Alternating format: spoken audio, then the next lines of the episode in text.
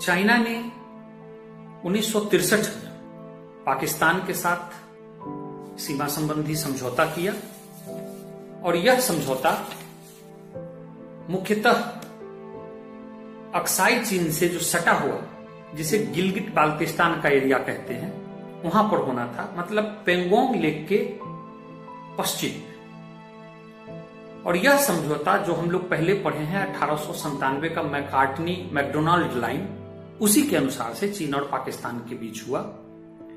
और इसमें पाकिस्तान ने लगभग 5,180 वर्ग किलोमीटर का क्षेत्र चीन को दे दिया। भारत ने इस, इसका विरोध किया क्योंकि उस पूरे क्षेत्र पर गिलगिट बाल्तिस्तान समेत पूरे जम्मू कश्मीर पर भारत अपना अधिकार मानता था। इसके बाद पैंसठ में फिर से पूर्वी क्षेत्र में कुछ तनाव हुआ। नाथुला में एक विवाद हुआ। नाथुला सिक्किम का एक क्षेत्र है।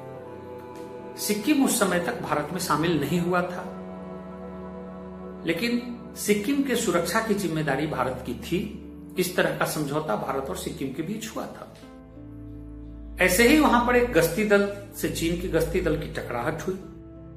भारत ने सीमा रेखा के पास बाउंड्री बनाने का प्रयास किया और वह मैकमोहन लाइन के काफ़ी अंदर था, जिसका चीनी सेना ने विरोध किया। और जो इंजीनियर कोर, सेना की इंजीनियर कोर वहाँ निर्माण कार्य कर रही थी, उस पर उन्होंने हमला कर दिया। चूँकि भारतीय सेना खुले में थी और उसमें कई सैनिक नज़दीक ही भारत का तोपखाना था। नीचे से सैनिक जल्दी ही आ गए और वहाँ अच्छे सामरिक पोजीशन पर भारत की पकड़ थी। भारत ने तोपों से हमला किया और चीनियों को मुंहतोड़ जवाब दिया और पराजित किया। कहते हैं कि उस झड़प में लगभग भारत के 80 सैनिक शहीद हुए और चीन के लगभग पौने 400 सैनिक मारे गए। वही चोला एक जगह है, सिक्किम में ही, वहाँ भी एक झड़प हुआ। 1975 में तुलुंगला, अरुणाचल में एक चौकी है, वहाँ पेट्रोलियम पार्टी पर चीन ने हमला किया और उसमें चार सैनिक मारे गए। यह अंतिम मौका था जब भारतीय चीन सीमा पर कोई सैनिक हताहत हुआ था। इसके बाद 15 जून की घटना अभी जो हुई है गलवान घाटी में, पहली घटना है जब भारत चीन पर, सीमा पर सैनिक को मारे गए अब इस बीच में परिस्थिति क्या बदली कि सीमा पर शांति बनी रही? अब हम इसकी चर्चा करेंगे। माओ के अंत के बाद सत्तर के दशक में। डेओ सिंह पिंग करके, डेओ सिंह पिंग चीन के एक नेता हुए उन्होंने चीन के अर्थव्यवस्था को प्राइवेट क्षेत्र के लिए खोलना शुरू किया।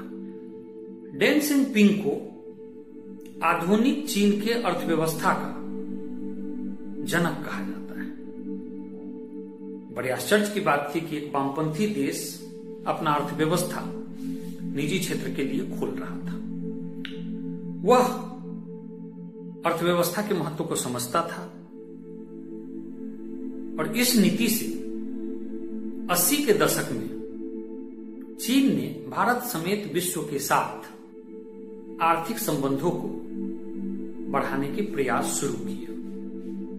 हम देखते हैं कि नेहरू के बाद पहली बार राजीव गांधी प्रधानमंत्री रहते भारत की यात्रा की। फिर बाद में नरसिम्हा राव गए। अटल बिहारी वाजपेयी दो बार गए और मनमोहन सिंह एक बार गए। चीन के इस नई आर्थिक नीति के कारण उन्नीस आते आते चीन आर्थिक रूप से महाशक्ति बनना शुरू हो गया। और अपने इस स्थिति का उसने एलएसी पर जो भारत के साथ जुड़ा हुआ सीमा रेखा है, उस पर आधारभूत संरचना के निर्माण में प्रयोग किया। बड़े पैमाने पर इन्वेस्टमेंट किए बड़ी बड़ी सड़कें बनाई, पुल बनाए, ताकि उनके सेना की पहुँच वहाँ आसान हो सके। इसके बाद हम देखते हैं कि सन उन्नीस सौ तिरानवे, उन्नीस सौ छियानवे, दो हज़ार तेरह में भारत और चीन के साथ कई समझौता हुआ।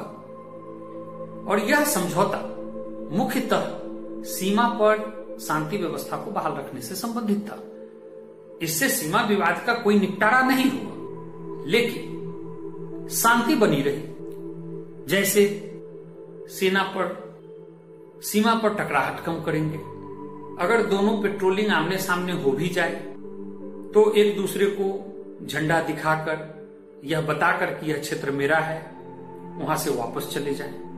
उन्नीस सौ छियानवे के एक समझौता में तो यहाँ तक कहा गया कि सीमा रेखा के दो किलोमीटर अंदर तक कोई फायर गन या कोई एक्सप्लोसिव चीज़ भी लेकर नहीं जाना है। यहाँ तक कि हंटिंग के लिए भी गन का प्रयोग नहीं करना है। अभी प्रश्न उठता है ना कि सेना वहाँ खाली हाथ क्यों गई?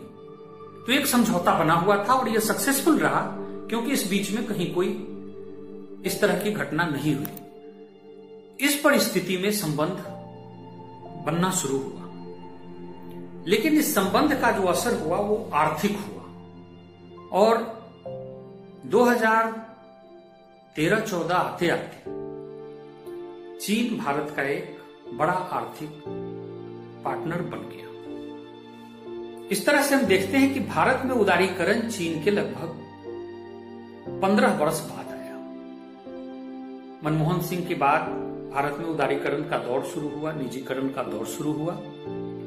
और जब उसके बाद भारत की अर्थव्यवस्था मज़बूत हुई तो मनमोहन सिंह के शासनकाल में, मुख्यतः दूसरे शासनकाल में, भारत ने भी सीमा पर आधारभूत संरचना के निर्माण में ज़ोर लगाना शुरू किया। और इसी का एक प्रमुख प्लान था DS GBO road Darbuk Shyok Daulat Beg Oldi दौलत बेग ओल्डी एक सामरिक स्थल है। हम लोग जो जम्मू कश्मीर का मैप देखते हैं और उसका जो दोनों शीर्ष है, उसका जो बिल्कुल बीचों बीच का हिस्सा है, वही दौलत बेग ओल्डी है। वहाँ पर मनमोहन सिंह के समय में एक एयरबेस बनाया गया। यह छोटा था, जिसको अभी वर्तमान मोदी सरकार ने विस्तार दिया है और अब वहाँ पर हम बड़ा मालवाहक विमान भी उतार सकते हैं। उसी दौलत बेग उल्डी को जोड़ने के लिए ये डीएसडीबीओ रोड बनाया गया। 255 किलोमीटर लंबा यह रोड है और इसका लगभग दो तिहाई हिस्सा मनमोहन सिंह के समय में पूरा हुआ। वर्तमान सरकार ने इसको पूरा कर दिया। इसके बाद हम देखते हैं कि बीच बीच में जो वर्तमान घटना भी हुई है, इस तरह के घुसपैठ चीन द्वारा किए गए। जैसे हम चमारू घाटी में देख रहे हैं 2014 में, फिर उसके बाद डोकलाम में हुआ।